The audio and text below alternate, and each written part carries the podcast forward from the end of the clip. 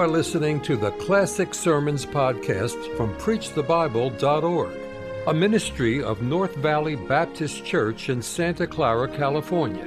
You will hear fervent, old fashioned revival sermons from great preachers of the past. It is our desire that you will be helped by this gospel message. Romans chapter 12. And we begin at verse 9. Romans 12 9. Romans 12 9. Let love be without dissimulation. Abhor that which is evil, cleave to that which is good. Be kindly affectionate one to another with brotherly love, in honor preferring one another. Not slothful in business, fervent in the spirit, serving the Lord. Rejoicing in hope, patient in tribulation, continuing instant in prayer. Now back to verse 11. Not slothful in business, fervent, fervent in spirit, serving the Lord. Now, what's he saying? Paul is saying to these Christians, writing to them in Rome, he said, Now, you're to be fervent, you're to be on fire, you're to be wide awake, and you're to be ready to do whatever you can do. And that's what he's saying. And read the whole chapter all the way through. He admonishes them, told them what they should do, how they should go. Now, I'm taking a little word uh, fervent and using that for my thought this morning. Be a fervent Christian. Be a fervent, wide awake Christian. Wide awake, on fire, not stale. Some Christians are stale. Their testimonies are stale. They don't have the, uh, the, the, vibrancy of a, one with a living faith. They, they lack something. And you say, oh God, I want to be a fresh, fresh Christian. I, I, I learned to, to dis, dislike stale things. I was born in poverty. I mean, rank, absolute poverty. We bought bread from the bakery back in my boyhood days on Broadway in Louisville, Kentucky. Great big sackful of it for maybe 15, 20 cents. It was all stale bread. Two or three days old. That's all we could afford. My mother would take it home. I can see her. I put the loaves out on the table. Many of them. Some were so stale you couldn't touch them. You couldn't do a thing with them. Some she'd take and put them over one side. I watched her sprinkle water on them and put them in the old-fashioned oven.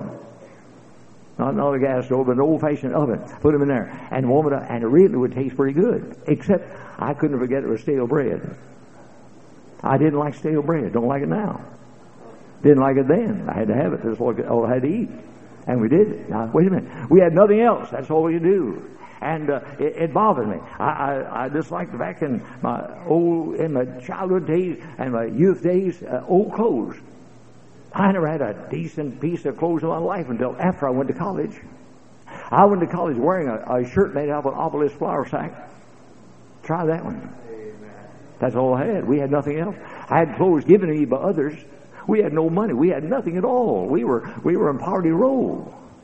Nothing, nothing at all. And I can recall Christmas. My dad came home, uh, had a little job working on the street railway. Remember the old-fashioned? Oh, you're too young. The old-fashioned railway, huh? In the city, and made a few pennies out of it, almost nothing. Came home for Christmas Day, and I was a boy going to Henry Clay School, and a little brown sack with an apple and orange inside and a piece of candy. That's all. He said, son, that's all I can afford. And he, he, he was honest, great man. But he said, we don't have it. Now, I knew about poverty, and I got to this like the old clothes, and uh, I just just don't like it. like to have something new sometime. And uh, uh, better, uh, stale. They were stale. Oh, I, I, I used to drive cars, and uh, I love cars. And I know another man loves them too. And he's got pictures of them on the wall. I've never done that yet, but I may get to that.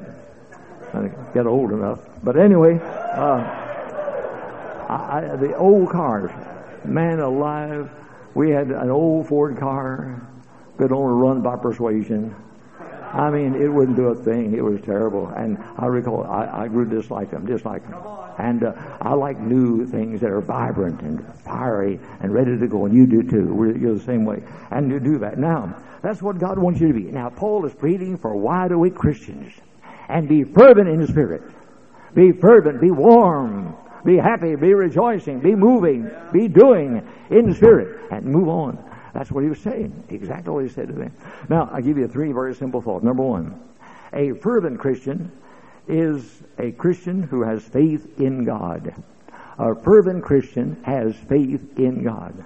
Now, Jesus said, have faith in God. Mark 11, 22. I quoted a moment ago in Romans 10, 17. Faith comes by hearing, him of the Word of God. Now, to have faith at all times. I mean faith. Faith in God. Faith in God at all times. And that should change your life. Change your life. Your faith in God. Young or old, no matter who you are, you're looking up. And you put away your discouraging things and your perplexing problems that may face you. And look up and know that God is with you. And if God be for us, who can be against us? And you keep on going. Now, build your faith on the Word of God. A fervent Christian should have faith. Build your faith on the Word of God. Read your Bible and let it get hold of your own heart. Believe God. Secondly, build your faith on the experience of others. Read Hebrews 11, for example. What did faith do for these men and women? And that's it. And build your faith on what God has done for others. Men like George Mueller, huh? And others who would go right down the line. And then number three, build your faith on your own experience. Has God ever failed you? Not once. Is there any danger that God will ever fail you? Not a bit of danger. You know that. God cannot fail. And you put your faith in Him and rest in Him. And you build your faith and keep your faith going higher and higher and believe God. Now listen. My poverty that I had as a boy and still had when I finished high school when I went to college, I worked in college a whole way through washing dishes in the dining hall, mowing grass in the yard. And I know all about poverty. But wait a minute. That was one of the best things that ever happened to me. It gave me an appreciation for things and for people that I wouldn't have had. That's where even Camp Joy began. Our baby Joy died. My wife and I have never gotten over it. She was young, just a few weeks old. She died suddenly. Doctors couldn't explain it. But she was gone. But out of the death of our little one, God brought me to establish Camp Joy for children. I didn't have any money. Now, the average fellow said, Well, it can't be done, you don't have anything. But I'd already gone through the poverty stage. I'd had that for years. So I said, uh, We're going to do it. And I began to pray. And one day I drove up the highway, Highway 58. I saw 100 acres of land for sale by TVA uh, up on the side of the overlooking Lake Chickamauga. Beautiful, beautiful thing. I said, Man, I'd like to have that for, for a camp, for a children's camp. I want to get them up there and get them saved. Bring them to the Lord. Help them. Rich or poor or white or black, take them all. Just if they come, they, they go free. They don't pay a penny. And I prayed about the thing. And one day, I saw that land advertised in the paper. And it was advertised at a, going to be an auction sale at the, at the, at the county hall, county uh, uh, courthouse. And uh, I said, I'm going down. I didn't have any money. But I walked down and sat in the back of the building and there a crowd of people there to buy that land. Oh, beautiful, up over overlooking the lake. Many of you have been up there and you've seen it. And uh, uh, they got in, so the man got up there, the auctioneer, and held a big plot, plot, uh, plot before us to see the land, and said, "This is it." And he said, "We'll start the bidding." He said, "Now it's worth many thousands of dollars, but uh, my company told me to start at three thousand, and then go from there, and the highest bidder will get it." And they were all sitting there ready and go to go. And when he said that, I stood up in the back of the building, and I was scared half to death, but I said, Sir, I bid $3,000. You know what happened? They laughed at me. The crowd laughed, and he laughed too, because that was the lowest bid. It was worth maybe two or three hundred thousand at that time. And he was starting at a low, low bid. And he said, I said, I bid 3000 You knew who bought it? I did.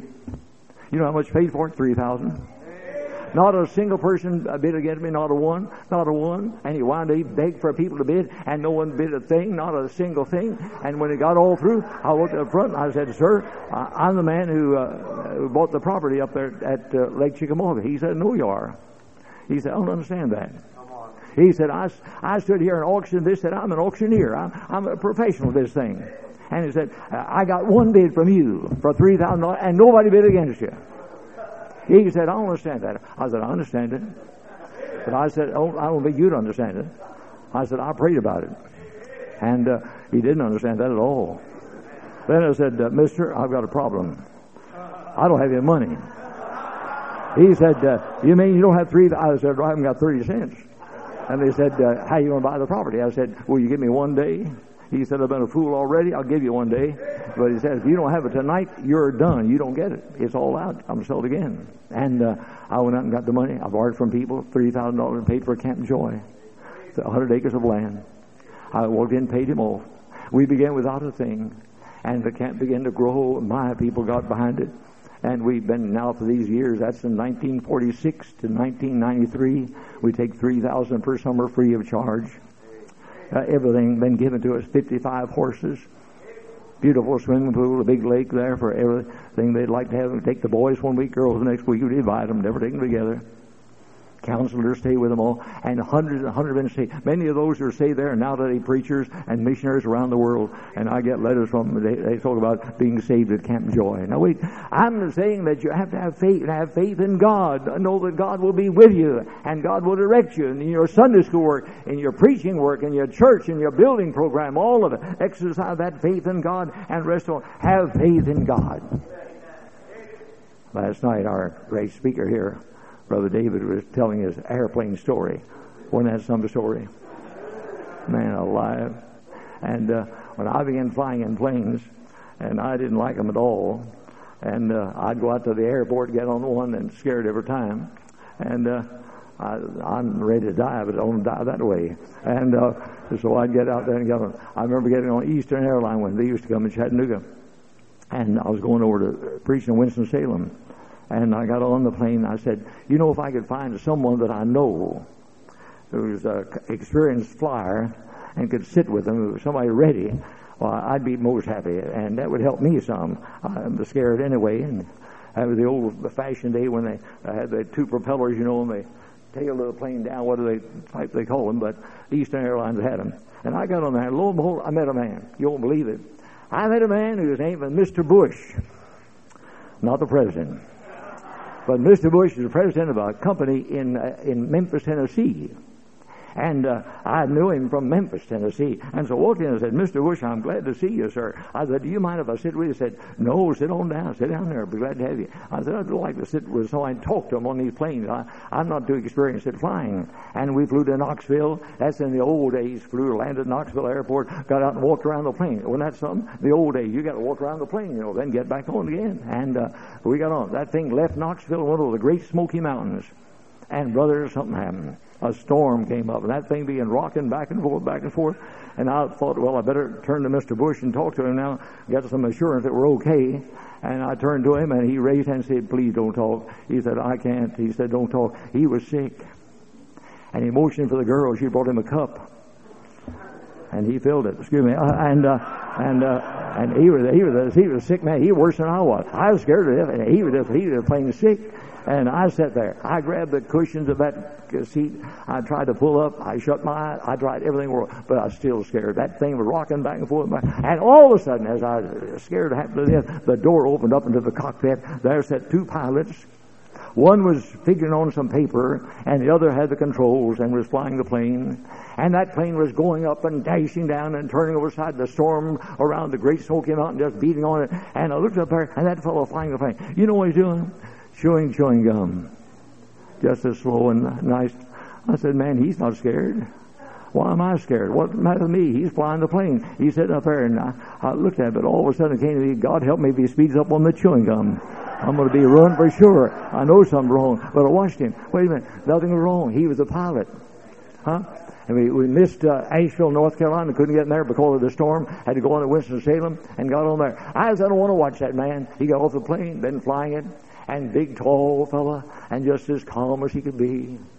Calm as he could be. Wait a minute. I was assured of everything being all right because I looked at that pilot.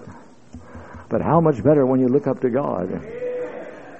And He is our pilot and we're looking to Him for guidance and direction and for safety in all of our work. Now, have faith in God. Now, the first thing, a fervent Christian, described here by Paul, is one with faith in God. Secondly, a fervent Christian looks for the return of Christ.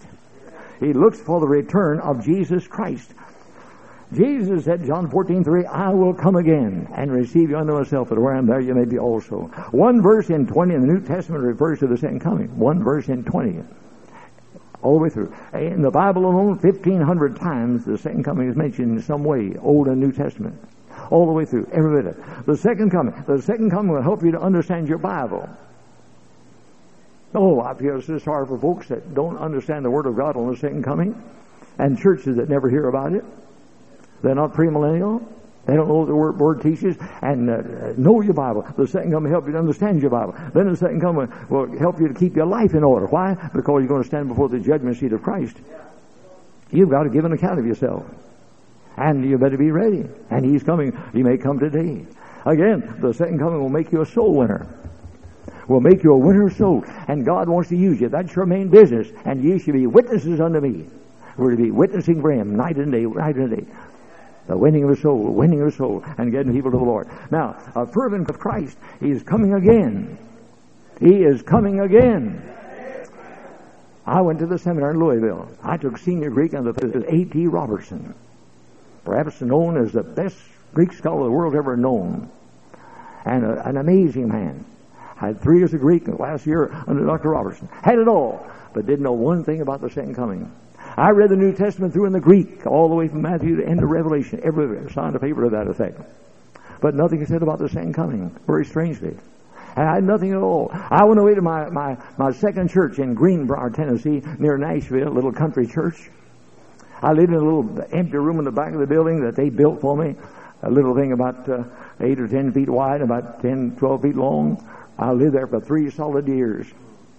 No bathroom facility, nothing at all, just that little room. Didn't have any kitchen, didn't have any way to cook food, and I learned to visit my members at 12 noon. And uh, when I got there at 12 noon, they'd have to invite me to eat, and that's how I got by. And I lived there. But wait a minute. In that little room, I, be, I began studying my Bible more.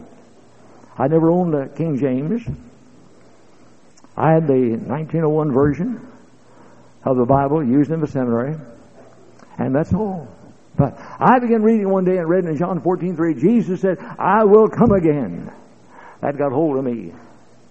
I said, I don't know what I'm going to do. I'm going to take my Bible and go all the way through from first to last and mark every verse in the Bible refers remotely to the second coming of Christ. And I did so. And I preached my first sermon on a Sunday morning, that little church at Greenbrier, Tennessee, on the second coming of Christ. And uh, I, I, didn't know the technical name. I'd never seen a book by Torrey or uh, Pettingill, these men on the Bible. I never had the Scofield Bible in my hand at that time. Didn't know a thing about it. But I took the Word of God as I had it and began to study and read and preach on the second coming. And God began to bless and soul were saved. I remember the first Sunday when a man came up to me at the end of the hour. He said, Sir, I heard you on the second coming this morning. He said, You know what you are? I, said, I don't know what I am, but I know I believe the Bible. And I believe in the second coming. He said, You're premillennial. I said, That good? He said, That's perfect. Wait a minute. I didn't understand the term. A later date, of course, I bought books began to read and study and got into it. But I missed the whole thing all the way through. But I'm going to tell you this, the second coming will change your life. And the second coming, the thought of it, will make you a wide awake Christian because he may come today. He may come before this service is over. He may come before you get home tonight, tomorrow and he may come at any moment of time. He said, I will come again. And we're to be ready and watching, watching therefore. No man knows the hour of the coming of the Son of Man. And Jesus is coming. And we've got to be ready for the second coming of Christ. Uh, I, am amazed at things that happen. I had a little experience uh, back when I was a pastor. I conducted an average of three funerals per week for 40 years. We're on radio every day, every day and uh, many people would call for me to come, and I, I did much of it. I finished up one day at the old uh, cemetery on the edge of Lookout Mountain, beautiful place, and I read from First Thessalonians chapter 4, and uh, the last portion of it, on the second coming of Christ. And uh, I read it all, I had prayer with the family, and the family left the grave beside went to get in the cars to leave. And I stood there for a moment, and the undertaker was standing there, and he came over to me. He said, uh, Brother Roberson, I go to church, I'm a professing Christian. But he said, I don't know a thing about the second coming. He said, not one thing do I know. And he said, I've been in this business of, of the undertaking business 35 years. He said, I've heard you preachers uh, mention the second coming in 35 years. He said, would you please take a moment to tell me what it means? Can you imagine that? And this dear man, a gracious, dignified fellow, been in business 35 years, he said, I've heard them all, but I don't know what it means. And I looked at the same scripture and began talking about the coming of Jesus Christ. I told you about the rapture. I told you about judgment seat, the marriage supper of the Lamb, the revelation, The great tribulation, huh? I gave it all. And he stood there with his mouth wide open. He said, I've never heard all of that. He said, look at this. I've been in this business all these years. But he said, I never have known a thing about it at all. And we stood there for a long time discussing the second coming. I'm saying to all of you, uh, know what God teaches in His Word on the second coming. Now you get it. Get it right and stay with it and stay with it night and day and uh, teach from the Word of God. Watch therefore, for you know neither day nor the hour wherein the, the Son of Man cometh, and stay on your toes. Now, that's number two. Number three, a fervent Christian has a concern for souls. A fervent Christian has faith in God. A fervent Christian is looking to the future, the coming of Christ. A fervent Christian has a concern for the souls of men. And Acts 1 8, and ye shall be witnesses unto me. A witness tells what he knows.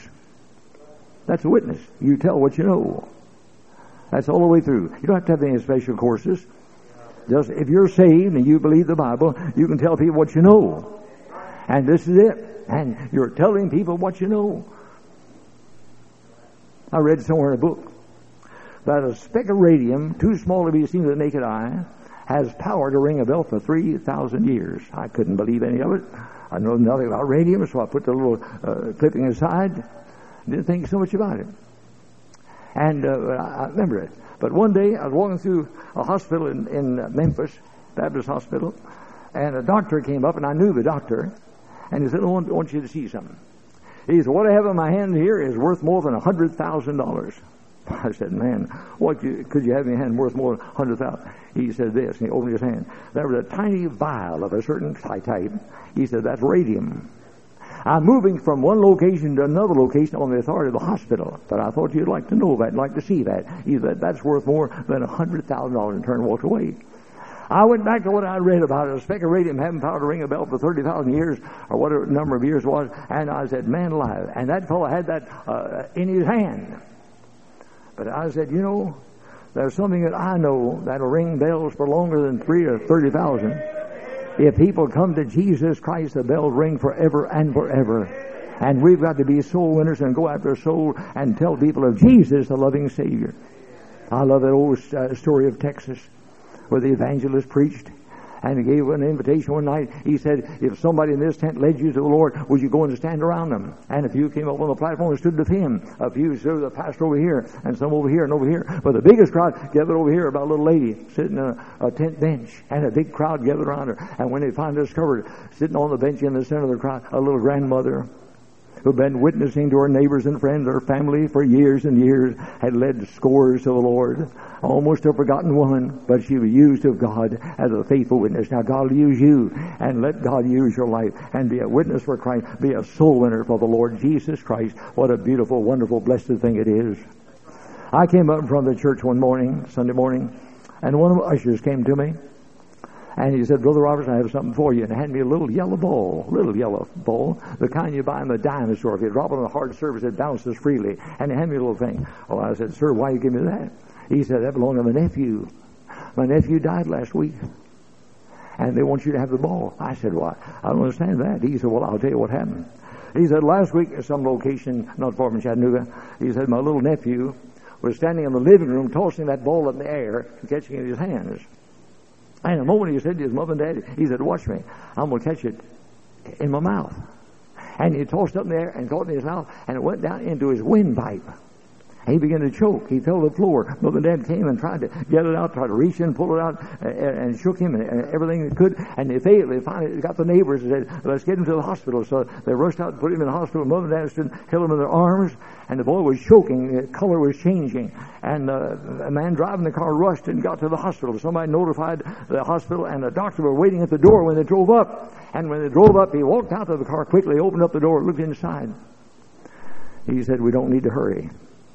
He's dead. He choked to death that little yellow ball. He said, Bring the body inside, if you will, and I'll take that ball out of his throat and have just a word to the family. And they carried the boy inside, and the doctor reached in with instruments and took out the little yellow ball and walked over and gave it to the father. Father was standing there with tears streaming down his face, didn't know what to say, didn't know what to think. The mother was standing there. But the doctor gave a little yellow ball to the father. And the father looked at the yellow ball and turned to my usher of the church, the man who talked to me that Sunday morning, and said, Take that and give that to Brother Roberson. Well, I said, I don't understand what, what you mean. Oh, he said, That's easy. He said, My nephew was 11 years old. He went to Camp Joy and he got saved. He came home and told mother and dad, and they got saved. They want you to have a little yellow ball. If you were in my home today, today, go back to my study. Right on the desk in front of me where I study, I put that little yellow ball to remind me what it means to win a soul to Christ. My dear friend, there isn't anything greater in this world that you can do than to tell someone about Jesus. And what they respond is up to them, but you're to witness. You're to be the witness for Him.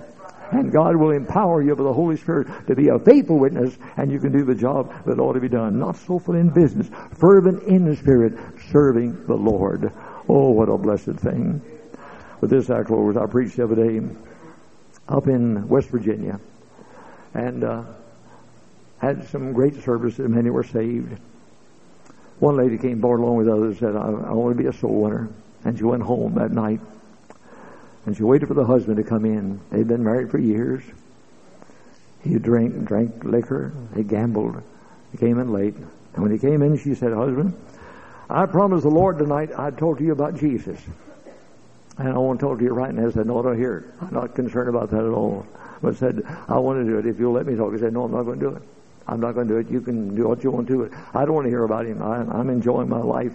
I like to drink. I like to gamble, and uh, I don't want to hear that at all. Well, she said, all right, but said, if you're going to do that, said, I'm going to pray for you all night long. She, he said, pray all you want. Doesn't bother me. I'm going to sleep. But she, he didn't figure on something. She didn't pray silently. She prayed loud. He went in the bedroom next to the living room of that country home and tried to go to sleep, and he couldn't. She was there praying, "Oh God, save his soul! He's going straight to hell." And he, she cried and cried. He got out of bed and came in and said, "You got to stop that! I can't sleep. You'll keep me awake." He said, "No, I'm going to pray for you all night long." And uh, he said, No, no, I don't want that. But he went back to bed and tried to sleep, and uh, she kept on praying, praying, praying aloud, uh, and praying for him, just praying for him to be saved. And she uh, uh, used all the scriptures she knew, and she added everything in she could think about to, to wake him up and keep him awake. And finally, the second time came back in there. He said, You can't keep this up. This keep me awake. Said, I got to go to work in the morning. And said, I don't care. I want to pray for you all night long. And finally, in desperation, this actually happened. he said, Wife, if you, if I would go to church with you tomorrow night and hear that fellow Lee Roberson, would you, would you quit that praying? Oh, she said, yes. If you go to church tomorrow night, uh, I'll quit praying. He said, all right, I'll, I'll go. And uh, so she started her praying out loud for the night. I think she must have prayed on anyway, but not not aloud. Next night I came back to preach in the church, and the building was uh, packed in jam, chairs in the aisle, and I preached, gave an invitation, many were saved. I said before we go, there's someone else here tonight. You'd like me to pray for you to be saved someday. You want to be born again. Would you hand? And uh, over on my right side, next to the wall, a man is sitting in a folding chair. And he raised his hand. And I said, Sir, you want me to pray for you? He said, Yes, I do. I said, Better, know, why don't you come on and get saved tonight? He said, No, just pray for me. And I said, uh, Well, let's, let's have a song. So the pastor led the singing. And I just picked up a Bible and walked back to this fellow. He was sitting down. He had had a wreck in his car Saturday night.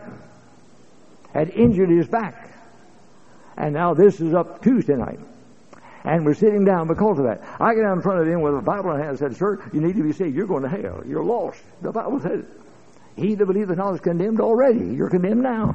You need Jesus. Said, No, no, I don't want that. I don't want that. And I kept on doing my best. And finally, I, he, he was adamant. He wouldn't move. I said, Sir, I'm going. But I'm going to warn you. One of these days, you're going to drive your car down the road, you're going to have a wreck, and you're going to be killed, and you'll be in hell instantly. I said, if you want that, okay. I didn't know he'd had the wreck on Saturday night. So I left him, walked back to the platform. I knew as soon as I got back on the platform that that big fellow came run down the aisle. He was a big man. Run down the aisle. He grabbed the preacher. That preacher, that man scared me to death. He said, I don't want to go to hell. I had a wreck Saturday night and almost got killed and could have been killed. And I would have been in hell now if, if, if, if, if I died from that wreck. He said, I want to get saved now. He knelt down in the front. The pastor led him to the Lord. And the man was beautifully, wonderfully saved. And the crowd rejoiced. You know how being in a, a small town church with a man, an old sinner getting saved. They were so happy about it all. And the preacher said, let this convert stand up there. And this fellow stood at the end of the line. And, uh, uh, I, I, I thought it was beautiful. Uh, Ten or twelve people getting saved and standing there. And he said, "Now come and shake hands with all of them." And uh, he said, "Brother Roberson, you have a closing prayer. I'll go to the door and shake hands with the people going out." And so I got ready to pray. And when it did, this fellow uh, on the front, uh, Mr. Dooley, raised his hand. And uh, I had to ask him what he wanted. I said, Sir, uh, can I help you in some way? He said, Yes, if you don't mind. I'd like to be baptized tonight. I got saved. I want to be baptized too. Well, I said, Sir, that's wonderful, but I don't think they could baptize you tonight because the baptistry is empty. It takes a long time to fill it, I'm sure. He said, I don't care about that. I think I'm saved. I'm born again now, and I want to be baptized. So I turned to the pastor and said, Pastor, this man wants to be baptized tonight. He said, Tell him it takes an hour and a half to fill a pool. And I said, Sir, sir it takes an hour and a half to fill that pool up. He said, I'd be glad to wait. I said, uh, Pastor, he said, be glad to wait. Pastor shouted me over the audience again from the front door. He said, tell him the water would be ice water. And uh, I said, Brother the water would be ice water. You can stand. He said, try me. I said, Pastor, he said, try me. He said, all right. He sent two men down the aisle on one side. They came up and turned that water on, came gushing in that pool, and we, I had the closing prayer. And when I closed the prayer, believe it or not, the whole audience sat down. They didn't want to leave. They wanted to see him baptized. And said, and we sang. We sang almost all the songs in the hymn book, I think. And we sang and we sang. And getting up toward midnight. And, uh, and we were still singing. And, uh, finally we got up to the time and somebody came around me and said, the pool's about full now. I think get ready. The pastor's going back to change clothes, so the pastor's already going back. So I sat down the front. This fellow Dooley just been saved, sitting there with a songbook in his hand. Didn't know one song from the other, but he's doing his best and having a great time. And we're all sitting there waiting for him to be baptized. I went out and said, Brother Dooley, if you go back now and get ready, they got a pair of white pants with a white shirt, they'd be baptized. He said, I'm not going. I said, man, you got to go. I said, we waited all this time for this. I said, look at this crowd sitting here waiting. I said, you got to go. He said, no, sir. I'm not going back there. I said, sir, why aren't you? He said, I don't want to go back there and change clothes. I want to get baptized just like I got saved. With my coat on, my pocketbook in my pocket, and my, everything. He said, I got to saved this way tonight. I want to get back. I said, you win. I said, Pastor, come in. And the pastor came in. You should have seen. Pastor, he thought the world come to an end. And uh, I said, we're ready, we're ready. I took Mr. Dooley by the arm myself and led him up to the top of the baptist on one side of the building, on the back, on one side. Led him up and down the steps. And he baptized him with his suit on, his shoes, socks, all of it. I mean, baptized. And he came out of the water shouting and rejoicing and praising God. And that crowd, it was almost midnight then. And they were just as happy as they could be and rejoicing. And he came down the front and the crowd then began to disperse. And he came and talked to me down the front and water all over the carpet, ruined the carpet. And uh, everyone didn't, didn't bother him a bit. Suit of clothes on, all of it, tie and all, and uh, soaking wet. We finally got him out to his car, and he had borrowed a car. He wrecked his car Saturday night. He had borrowed one. So he got in, and his wife got in with him. And they uh, opened the window. He opened the window and waved that wet arm at me. And uh, said goodbye and thank you, thank you. And said, I'm glad I'm saved tonight. And drove on down the highway. Pastor said, Brother Roberson, would you mind just coming over the home and let's have a prayer together before you go back to your motel room? And he said, this is an unusual night. And it was. I never saw anything like it. And uh, went back to his home. We were sitting there. And a few minutes went by. Somebody knocked at the front door. He said, who in the world could that be? Way after midnight then. And he went to the door, and I went with him. And there stood Mr. Dooley, soaking wet soaking wet. He said, Gentlemen, I just came out to tell you something. I got saved tonight. He said, I'm in it. He said, My wife led me to the Lord actually because she's the one that begged me to get saved and kept after me. And he said, Just want you to know. He said, I mean to live for Christ all of the days of my life. And we said, God bless you. Had a prayer and he started out, started to leave. He stopped about midway down the walkway. I didn't know what in the world he's doing. He said, uh, gentlemen, he said, I want you to know, he said, I'm in business. I got saved. The old world is behind me. And he said, I mean that for every part of my life. Then he didn't have to say this, but he did. He said, when I drove away from the church tonight, after talking to Brother Roberson, I drove down the highway. I did what I do all of the time. I reached down to the seat of my car and picked up my package of cigarettes and put one in my mouth and started to smoke. He said, I remember I was saved. I lowered the window and threw the cigarettes out. He said, that may be a small thing, but he said, I mean to serve God and live for Him all of my life. Wait a minute. That's what the Lord can do. Be a witness for Him. Be a fervent witness for Christ. May we pray. Heavenly Father, we pray now this morning for all of us here that we'll be witnesses for the Savior. We'll do our best to point people to the Lamb of God. Have your way with everyone, we pray, in this auditorium. Heads bowed, eyes are closed. Is there someone this morning upon your heart? Maybe one person, maybe more than one. You're thinking of them right now. Right now, I want you to pray for them. Dear Lord, save my son, my daughter, my wife, my husband, my grandparents, my neighbor. I want you to pray right now. But you've got someone, some definite person for whom you're praying at this very moment of time. If that's true, would you just quietly slip your hand up? I'd like to know. You're praying for someone now. Now, now write it down in your memory. As sure as you're praying, and as sure as you're faithful to the Lord, something's going to happen. God's going to save some souls through your efforts and your witnessing for Him. Now, blessed Father, we pray and save everyone for whom a hand was raised this morning. Bring them to the Savior. Lead and guide us all for Jesus' sake. Amen and amen. Oh, how I love Jesus. Oh, how I love Jesus. Oh, how I love Jesus because he first. Sing tenor, sing tenor. You listen, we'll sing it with you. You sing the tenor. Oh, how I love Jesus. Oh, how I love Jesus. Oh, how I love Jesus because he first loved me.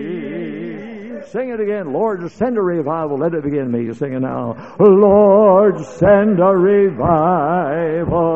Lord, send revival. Lord, send a revival. And let it begin in me. Thank you for listening to the Classic Sermons podcast from PreachTheBible.org a ministry of North Valley Baptist Church in Santa Clara, California. To listen to many more powerful sermons, visit our website, preachthebible.org.